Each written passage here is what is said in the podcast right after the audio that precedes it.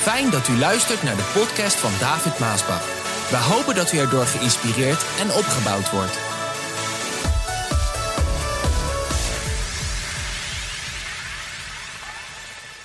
De titel van de boodschap die luidt Tekenen van de eindtijd.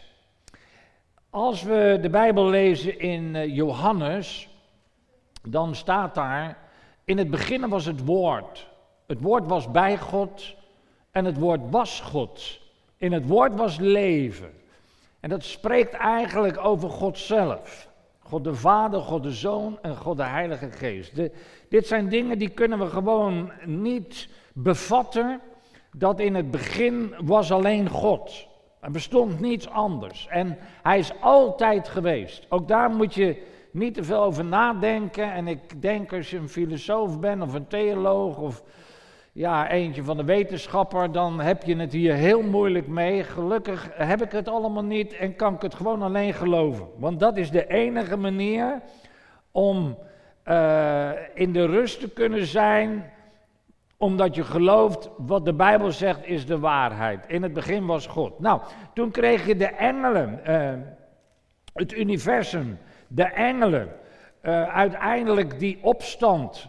Lees mijn boek In de boezem van het kwaad, wat gaat over de opstand en ondergang van Lucifer en gevallen engelen.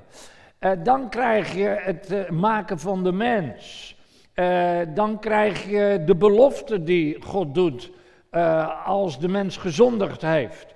Dat er een redder zou Uh, komen. Dan uiteindelijk duizenden jaren later, dan komt die redder, Jezus Christus, en hij groeit op en hij sterft en hij staat op uit de dood.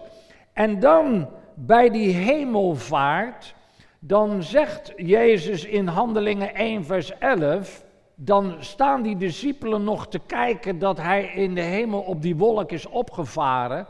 En dan zegt die engel daar, wat staan jullie naar de lucht te kijken? Jezus is in de hemel opgenomen, maar hij zal net zo terugkomen als u hem hebt zien weggaan. Jezus had zelf ook al gezegd dat hij terug zou komen. Ergens bij, dat, bij die maaltijd met de discipelen, daar waren ze ontroerd. Want hij had gezegd, ik ga weg. En dan uh, zegt hij, maar het is beter dat ik naar de Vader ga, anders kan de Heilige Geest niet komen, de trooster niet komen. Maar ik ga voor jullie een plaats bereiden. En als die plaats klaar is, dan kom ik terug om jullie te halen, om altijd bij mij te zijn.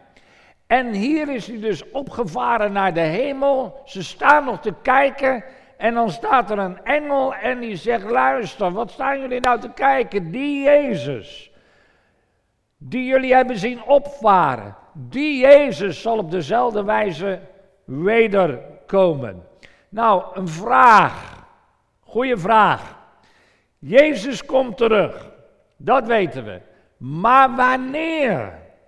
Dat is een hele goede vraag. Wanneer? Nou, ik ben niet iemand die de dag, zeker niet het uur, uh, verkondigt, want niemand kan dat doen. Maar er zijn er die dat geweest zijn. En als er van die religies zijn die dat voorspellen, nou neem het maar niet aan, dan kan je de donder op zeggen dat die, dat, dat een secte is, want ze kunnen dat niet voorspellen welke dag Jezus terugkomt. Antwoord kunnen we lezen in Marcus dertien, vers tweeëndertig. Jezus zegt daar, maar wanneer en op welke dag en welk uur deze dingen zullen gebeuren, hè, dat hij zal wederkomen, weet niemand. Jezus zegt niemand. De engelen niet en zelfs ik niet. Dat weet alleen de Vader. Dit, dit is zo bijzonder, want als hij zegt zelfs ik niet, dat is...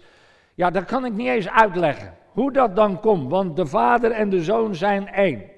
Maar er is er één die het weet en dat is de Vader. Als Jezus dit nou zegt, Neem het van mij aan, als er iemand of een religie, al komt er zelfs een engel uit de hemel, en die vertelt de dag of het uur, geloof het niet. Geloof het niet, want dat kan niet.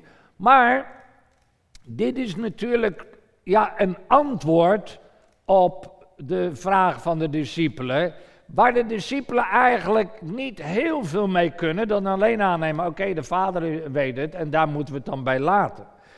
Maar dan staat er in Marcus vierentwintig vers drie, uh, wat zei ik Marcus, ik bedoel Matthäus, Matthäus vierentwintig vers drie. Wanneer zal dat gebeuren, zeggen de discipelen tegen Jezus. Toen hij met hen op de helling van de Olijfberg zat. Waaruit, ik vind dit zo'n mooie vraag dat die daar beschreven staat, waar Jezus op gaat antwoorden. Waaruit kunnen wij opmaken dat u terugkomt? En dat deze tijd naar zijn einde loopt. Heer Jezus, waaruit, u praat over uw wederkomst. Waaruit kunnen wij opmaken dat u terugkomt en dat deze tijd waarin wij nu leven tot een einde komt?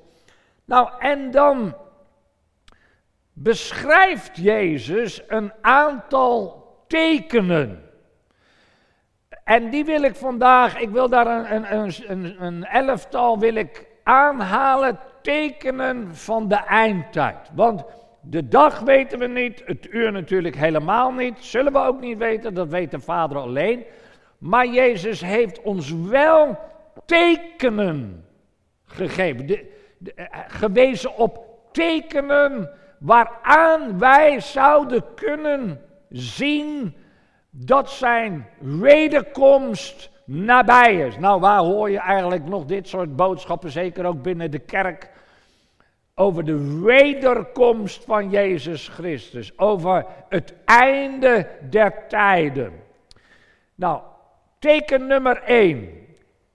Het teken van aardbevingen. Lukas eenentwintig vers elf zegt, Jezus, er zullen geweldige aardbevingen komen. Gewoon, zo zegt Jezus het. Er zullen in die dagen, wanneer komt u terug? Nou, er zullen geweldige aardbevingen zijn. De toename van aardschokken in de afgelopen vijfhonderd jaar is heel duidelijk te zien. Ik heb even wat statistieken bekeken op het internet, want veel kun je natuurlijk vinden op het internet. Geloof alsjeblieft niet alles voor het internet, op het internet en bekijk ook niet alles en lees ook niet alles. Maar in de vijftiende eeuw had je honderdvijftien aardschokken, aardbevingen. In de zestiende eeuw tweehonderddrieënvijftig. In de zeventiende eeuw driehonderdachtenzeventig. In de achttiende eeuw zeshonderdveertig. In de negentiende eeuw tweeduizend honderdnegentien. Zie je in één keer een, een, een schieting naar boven. Hè? Ik weet niet of dat dan weer met metingen en alles te maken heeft. Maar het, het, je ziet dus een opgaande lijn. En de laatste jaren zijn de aardbevingen toegenomen in hevigheid. Hè? Dus in kracht, maar ook in aantal. In tweeduizend vier een hevige aardbeving in Indonesië met tweehonderddertigduizend doden. Lieve mensen, ik weet ook niet of je het beseft, aardbevingen die komen plotseling. Hè? Plotseling begint het te schudden, heftig. En dat betekent dat je ook plotseling tienduizenden, soms honderdduizenden doden hebt. Plotseling, hè. In tweeduizend vijf in Pakistan zevenentachtigduizend doden. In tweeduizend acht China achtentachtigduizend doden. In Haiti tweeduizend tien driehonderdvijftigduizend doden. Ja, ik ga dat niet allemaal aanhalen, maar hierin kan je dus zien dat de toename van aardbevingen zijn. En dat het ook toeneemt in heftigheid en in aantallen. Twee, het teken van epidemieën. Epidemieën. Lukas eenentwintig vers elf. Er zullen geweldige aardbevingen komen, hongersnoden en epidemieën. Nu hier en dan daar weer in het heelal zullen verschrikkelijke dingen gebeuren. Nou, een van de eerste keren dat je over een epidemie sprak, spreek, sprak, was in dertien zevenenveertig. Dus dat gaat wel eigenlijk een eindje terug. Maar dat is history, dat is geschiedenis. En die epidemie, die heette de Zwarte Dood. Voor degenen die dat misschien nooit geweten hebben, leer je ook weer wat, wat geschiedenis. De Zwarte Dood, dertien zevenenveertig. En die plaag die werd zo genoemd omdat er allemaal zwarte vlekken en zwarte bulten op je lichaam kwamen. En het sterftecijfer op die epidemie, ja schrik niet, was honderd procent. Dat betekent, als je het had, was je dood. Uh, familieleden die waren daar ook zo bang voor dat uh, ze zetten dan wat voedsel bij je bed neer en dan vluchten ze weg en dan kwamen ze ook niet meer terug. Werkelijk waar. Want als je het had, dan was je gewoon dood. honderd procent.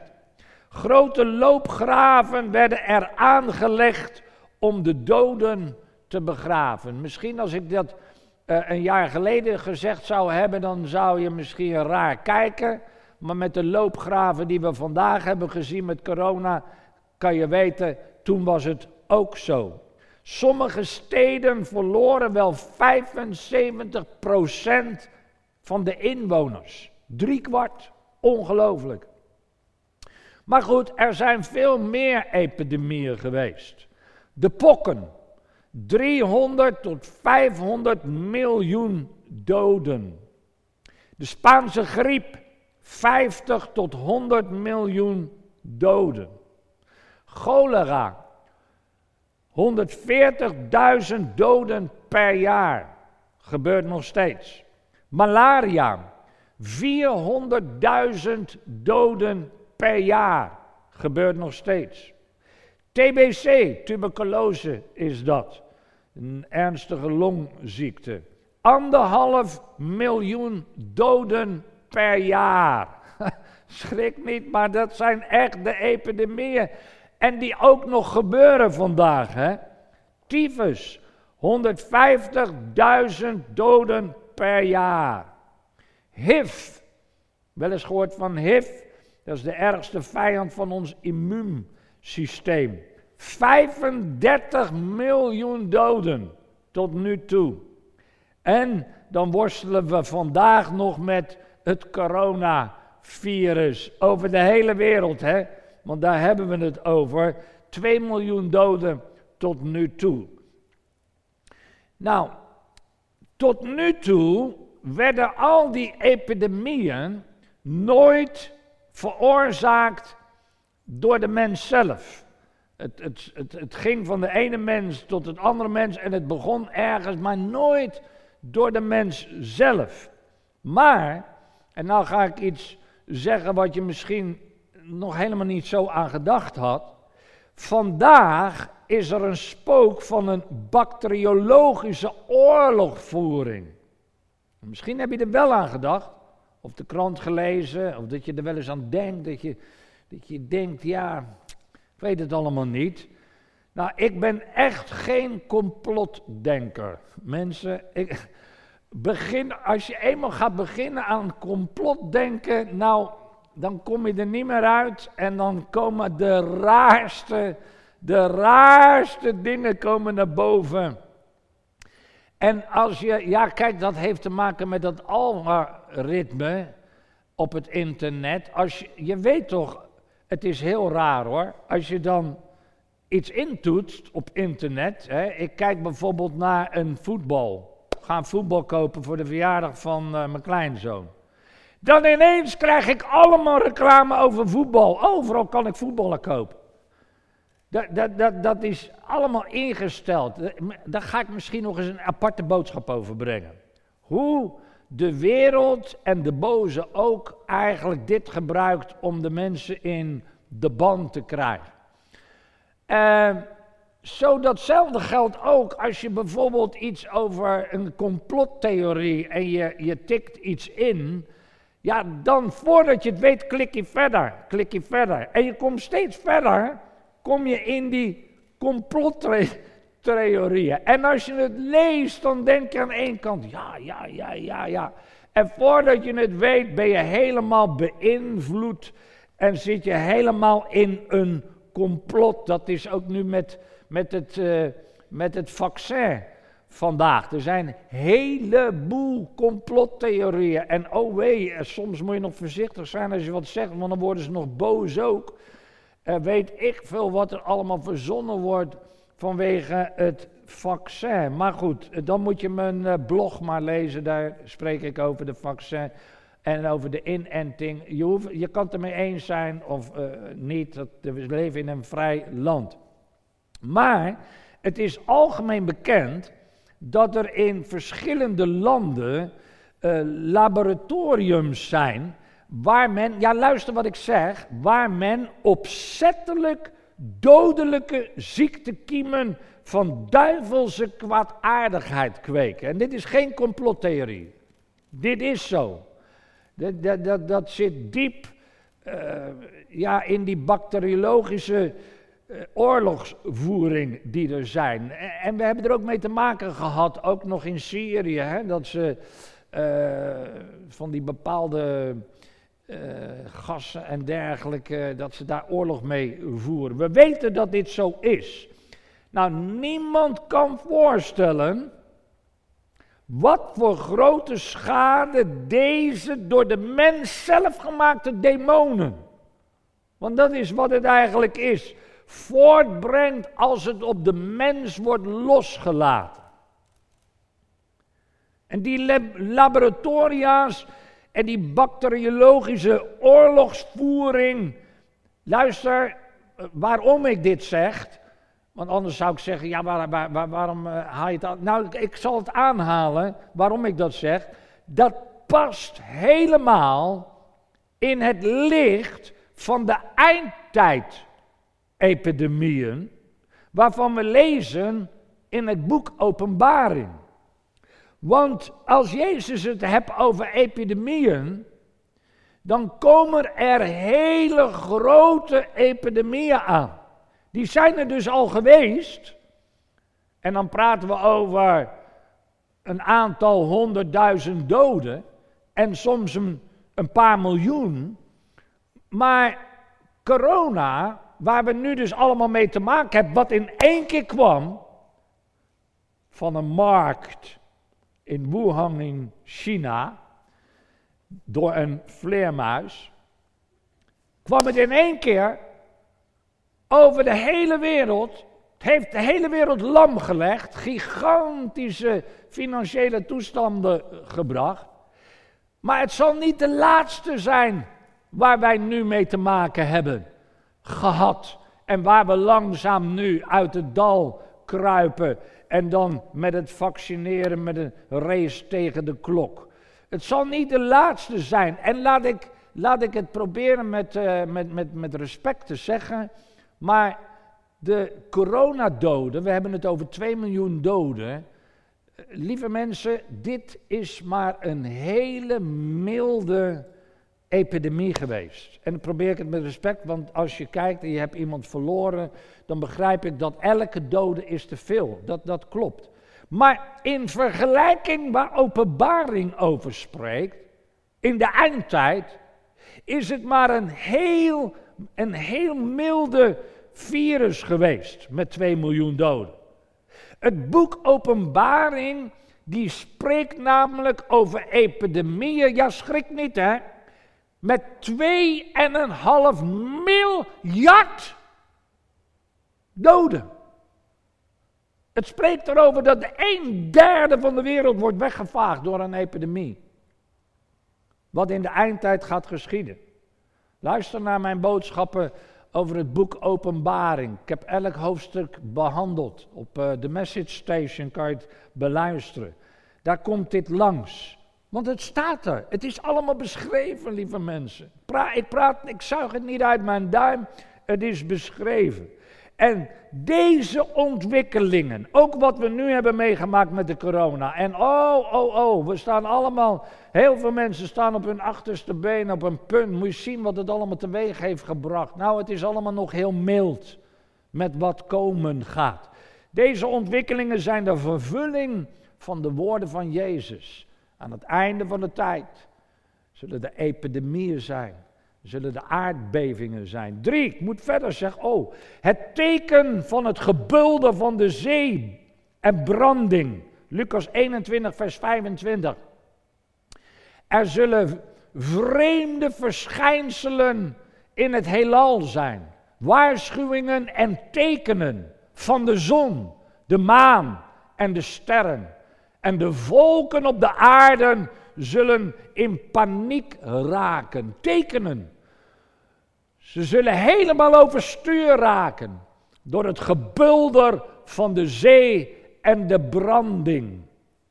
Dat zegt de Heer daar, Jezus in Lukas eenentwintig.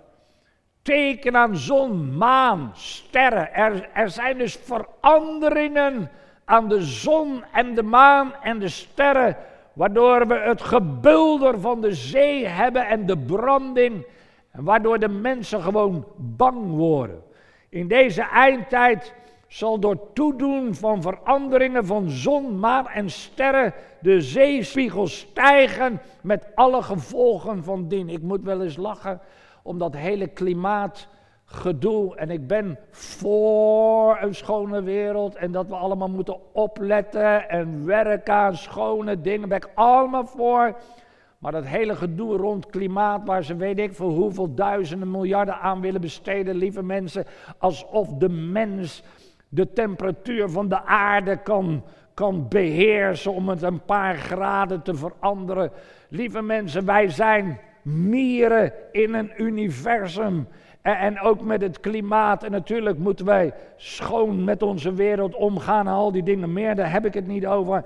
Maar dat waar hun aan denken, die wetenschappers, die politieke mensen, die, en, en zeker die activisten die er allemaal mee bezig zijn. Het is allemaal volksverlakkerij, dingen werkelijk waar. De Bijbel geeft het antwoord. Er, er zijn veranderingen in dat hele grote, machtige universum, wat aantrekkingskracht heeft op de aarde. En Jezus zegt, dat gaat allemaal gebeuren in de eindtijd. Dan, dan krijg je het gebulder van de zee, doordat de zon, de maan, de sterren bewegen en noem maar op. Openbaring acht, vers acht zegt, de tweede engel die blies op zijn bezuin. En er werd iets, iets in de zee gegooid. Iets, weet ik niet wat. Er werd iets in de zee gegooid. Dat op een reusachtige, brandende berg leek. Een derde deel van de zee veranderde in bloed. Een derde deel van de zeedieren ging dood. En een derde deel van de schepen verging. Begrijp je ook wat ik net zei? Een derde deel van de mensheid door de epidemie. Het is niks vreemds dat ik dat zeg. Want hier sterft een derde van al de dieren in de zee. En ook de hele scheepvaart. Een derde. Vier. Het teken dat de tijden van de heidenen vervuld zijn.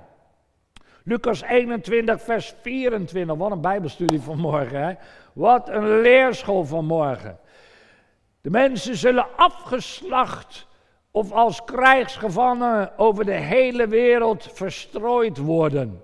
Vreemde volken zullen Jeruzalem overwinnen en vertrappen tot aan, het, tot aan hun tijd een einde komt. Tot aan hun tijden een einde komt. Dat wil zeggen, volgens de Bijbel, volgens Gods woord, zal Israël en Jeruzalem weder opgebouwd worden. Ezekiel zesendertig. De oppermachtige Heere zegt, op de dag dat ik u reinig van uw zonden, zal ik u ook weer terugbrengen naar uw vaderland Israël.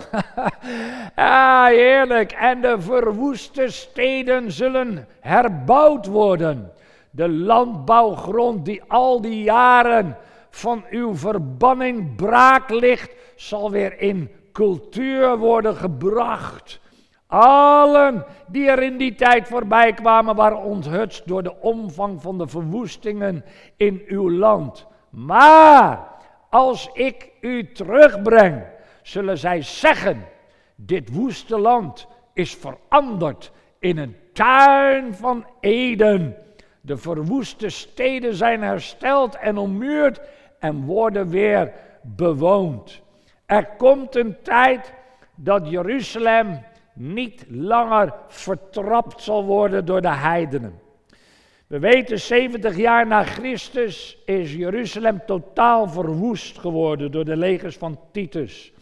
En daarna verschillende keren door anderen, door onder andere de Arabieren en ook de Turken. Maar in negentien achtenveertig, en ook dat weten we, vanwege de geschiedenis, leren we zelfs op school. Hoop ik dat we dat op school nog leren.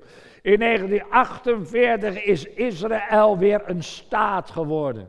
Met eigen grenzen, geld en een vlag.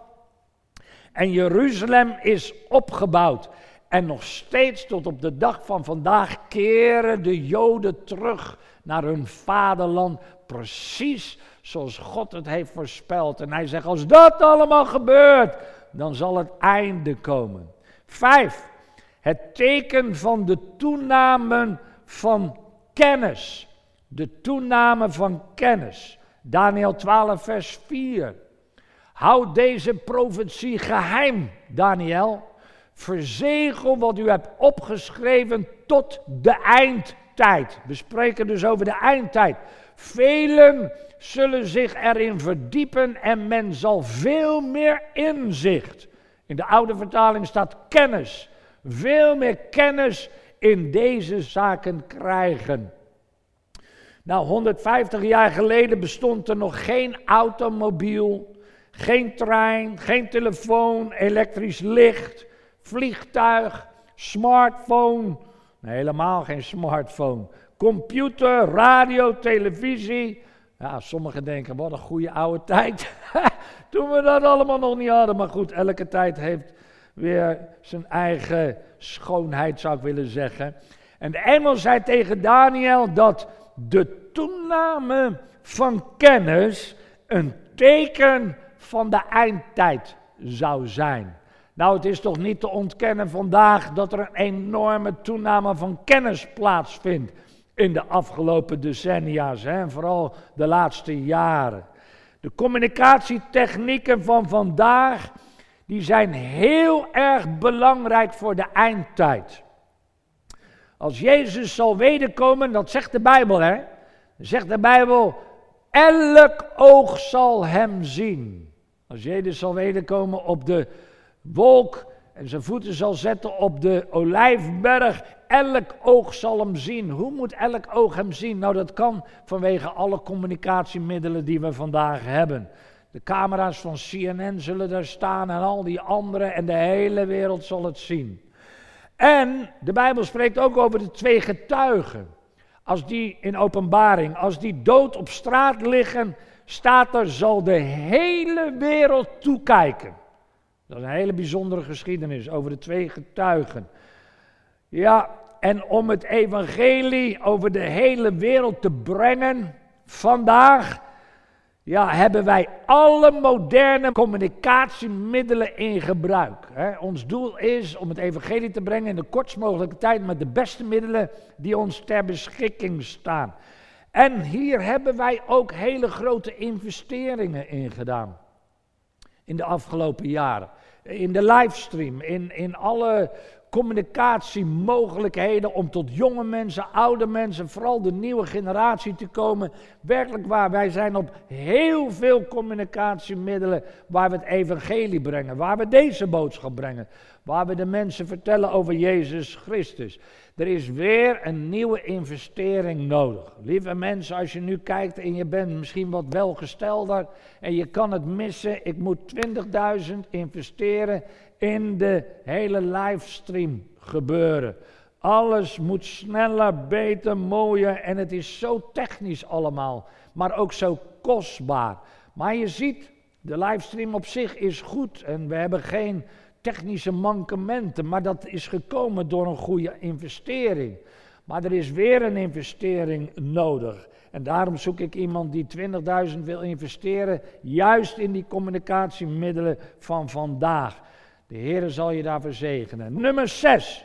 Het teken van de strijd tussen rijk en arm. Jacobus vijf vers één. De rijke mensen onder u kunnen beter in huilen uitbarsten en jammeren over de ellende die hun te wachten staat. Uw rijkdom is weggerot en uw mooie kleren zijn door de mot aangevreten. Uw zilver en goud zijn door roest aangetast. De roest zal tegen u getuigen tegenover God. En u zult erdoor worden verteerd door een vuur. U blijft rijkdom verzamelen, terwijl de dag van het grote oordeel nabij is. Het einde der tijden nabij is. Nou, er is door alle eeuwen heen een strijd geweest tussen rijk en arm. Dat weten we. Het is dus niet iets van nu. De arme man, de arme vrouw doet al het werk en meestal worden ze beloond met een klein beetje van de winst. Zo, en daar moet je dan maar blij mee zijn. En het overgrote deel van die winst, die verdwijnt in de zakken van hebberige en zelfzuchtige bobo's, noem ik ze vandaag. Het krioelt vandaag van die hebzuchtige en hebberige bobo's, die hun miljoenen bonussen binnen harken, binnen, binnen halen, terwijl ze hun personeel ontslaan om te bezuinigen. Hoe is het mogelijk?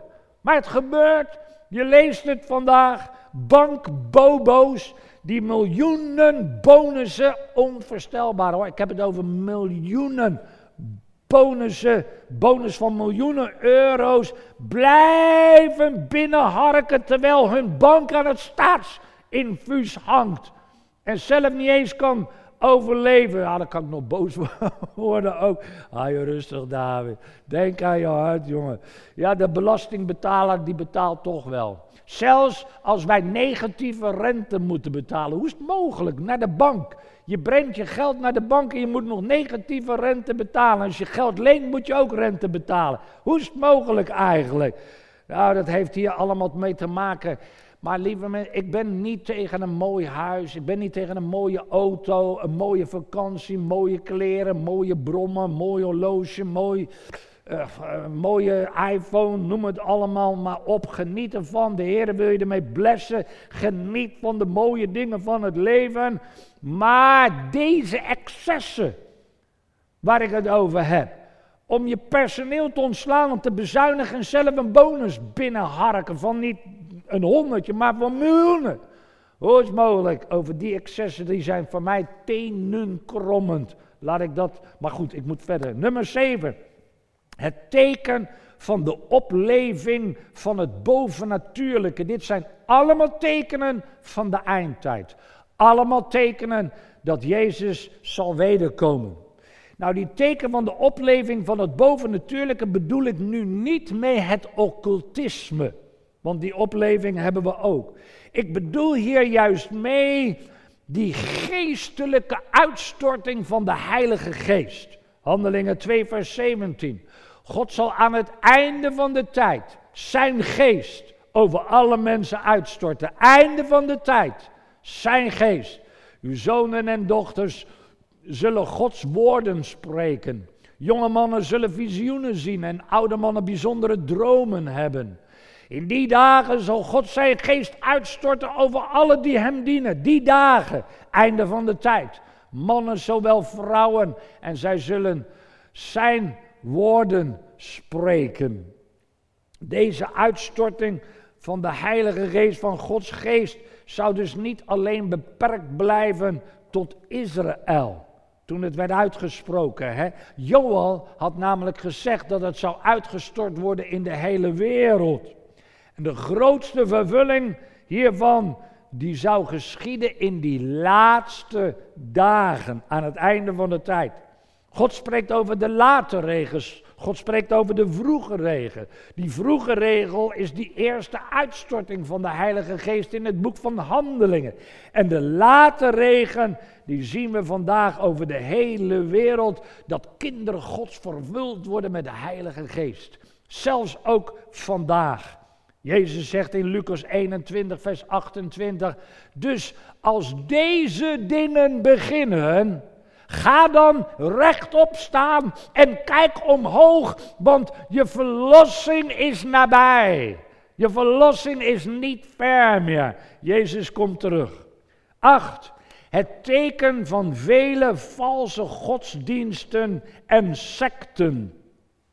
eerste Timotheus vier zegt ons, maar de Heilige Geest zegt ons heel duidelijk dat er een tijd zal komen waarin sommigen in de gemeente zich van Christus afwenden. En leraren gaan volgen die zich door de duivel laten leiden. Deze schijnheilige leraren vertellen leugens en hebben hun eigen geweten het zwijgen opgelegd. Nou, vandaag schieten al die valse godsdiensten en al die, die secten, die schieten als paddenstoelen uit de grond.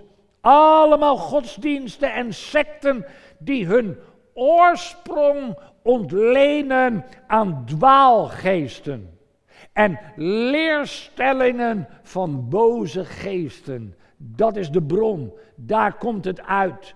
En er zijn velen die hen navolgen. Negen, het teken van Noach's tijd. Lukas zeventien, vers zesentwintig. Tegen de tijd dat ik, zegt Jezus, terugkom, zal men net zo onverschillig tegenover God staan als de mensen in de tijd van Noach. Die aten en dronken en trouwden en alles ging gewoon zijn gang tot op de dag dat Noach de ark in de ark stapte en de grote overstroming de aarde teisterde. Iedereen kwam daarbij om het leven, behalve de mensen die in de ark waren. Nou, de morele normen en waarden in de tijd van Noach was ver beneden peil. Genesis zes, vers vijf vertelt ons over die tijd. De Heere bekeek met afkeer het zondige gedrag van de mensen. Van al hun voornemens zag hij dat de opzet boos was. In de loop van de tijd werden de mensen steeds slechter, steeds gewelddadiger in de ogen van God. Met al die slechtheid en verdorvenheid voor ogen, zei God tegen Noach, ik heb besloten de hele mensheid uit te roeien, want zij is de schuld van alle geweld en slechtheid. Ja, niet God is de schuld, nee, de mens is de schuld van alle slechtheid. En ik zal de bewoners van de aarde vernietigen. De morele waarden en normen in de tijd van Noach was dus heel laag. De lage moraal van toen, in die tijd, is volledig vergelijkbaar van het lage moraal van vandaag. Lukas zeventien, vers achtentwintig, die vertelt ons, het zal ook net zo zijn als in de dagen van Noach. Dus vandaag, hè, einde der tijden. Iedereen had het druk met dagelijkse bezigheden. Eten en drinken, kopen en verkopen, planten en bouwen. Tot op de morgen dat Lot uit Sodom vertrok, toen regende het vuur en zwavel en alle mensen in de stad die kwamen om. Zo zal alles zijn gewone gang gaan tot de dag dat ik, Jezus, terugkom en door iedereen gezien zal worden. Zo het zal zijn in die slechte dagen van Noach en het zal vandaag ook zijn in die slechte dagen zoals die slechte dagen van Lot. Nummer tien, ik heb er nog twee, nummer tien. Het teken van wetteloosheid. Er zijn er veel meer, hè? En misschien ga ik hier nog wel op door. Al die tekenen die wijzen op het einde van de tijd. Die wijzen op de wederkomst van Jezus Christus. Het teken van wetteloosheid. Tweede Timotheüs drie. Je moet goed weten dat wanneer de laatste dagen van deze wereld aanbreken, zware tijden komen. Want de mensen zullen alleen van zichzelf en van hun geld houden. Ze zullen verwaand en hoogmoedig zijn. Ze zullen God belachelijk maken en hun ouders ongehoorzaam zijn. Ze zullen ondankbaar en door en door slecht zijn. Ze zullen harteloos en koppig zijn, roddelen, ruzie maken en een lage moraal hebben. Ze zullen bruut en wreed zijn en met goede mensen spotten.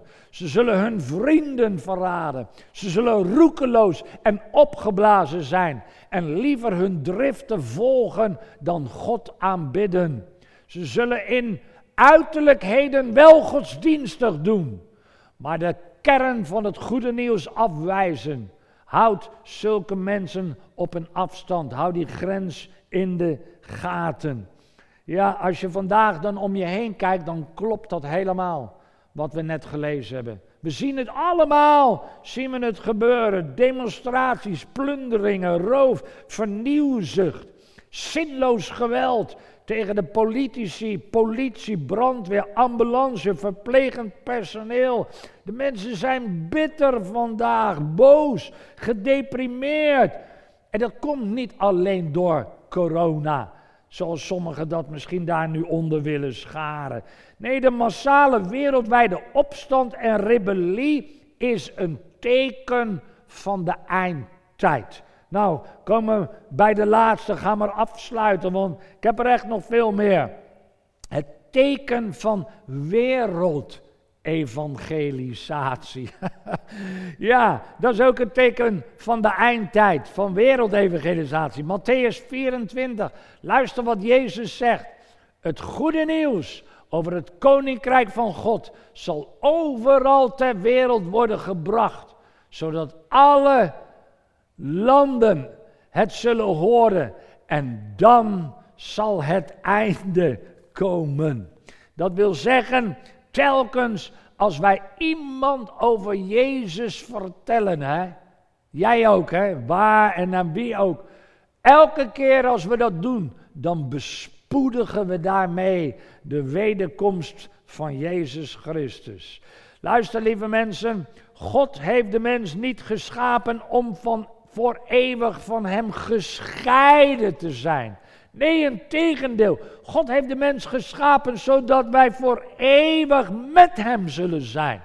Dat is de bedoeling van God. God houdt van jou. God heeft jou lief. Maar ja, het was de zonde van de mens die tussen God en de mens kwam staan. Romeinen zes vers drieëntwintig vertelt ons, de zonde betaalt een hard loon. De dood. Maar de genade van God geeft wat niemand verdient. Wat dan? Eeuwig leven met Christus Jezus, onze Heer. Nou, niemand, ook jij die kijkt, niemand, ik niet, niemand kan uit zichzelf naar de hemel gaan. Onmogelijk. Maar God baande een weg. Hoor je dat? God heeft voor jou een weg gebaand. Voor mij, voor mijn kinderen, voor mijn kleinkinderen, voor mijn nageslacht. Ja, voor alle mensen. Wat voor weg dan? Johannes drie vers zestien vertelt ons, want God heeft zoveel liefde voor de wereld, dat hij zijn enige zoon heeft gegeven, zodat ieder die in hem gelooft, niet verloren gaat, maar eeuwig leven heeft. Zo, lieve mensen, wie je ook bent, waar je je ook bevindt, en luister vooral ook wat jij ook gedaan hebt in jouw leven. God loves you. God houdt van jou. En hij heeft zijn zoon gegeven om al jouw zonden op zich te nemen, zodat God jou kan vergeven voor alles, werkelijk alles, wat je fout hebt gedaan, gezegd en hebt gedacht. Al deze dingen waar ik over gesproken heb, die zijn in vervulling aan het gaan. Het zijn allemaal tekenen en er zijn er nog meer, want alles duidt op de wederkomst van Christus. Alles duidt op het einde der tijden. En luister, lieve mensen, wie jij ook bent, dat moment gaat komen. En wil jij daar dan bij zijn, als Jezus zal wederkomen? Wil jij naar de hemel gaan, om voor eeuwig bij hem te zijn?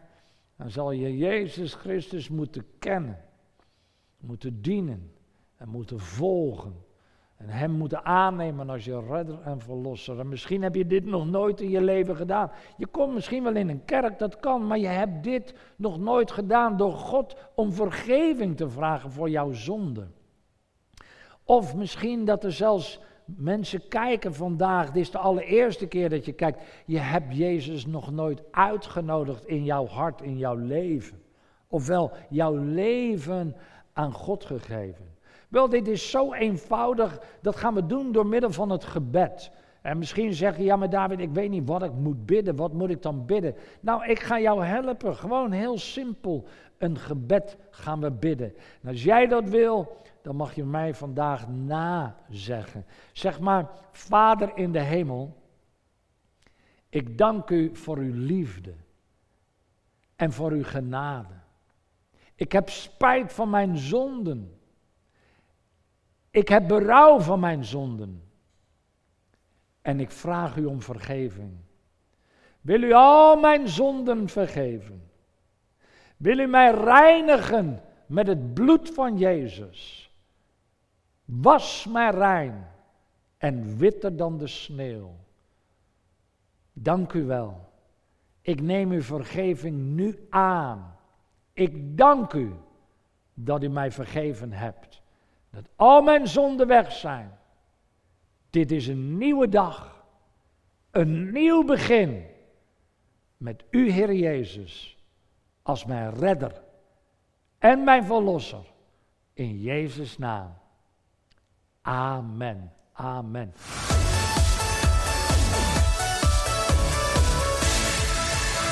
Bedankt voor het luisteren naar deze podcast. Wilt u meer preken beluisteren? Ga dan naar message punt maasbachradio punt com. Bezoek ook eens onze website w w w punt maasbach punt n l.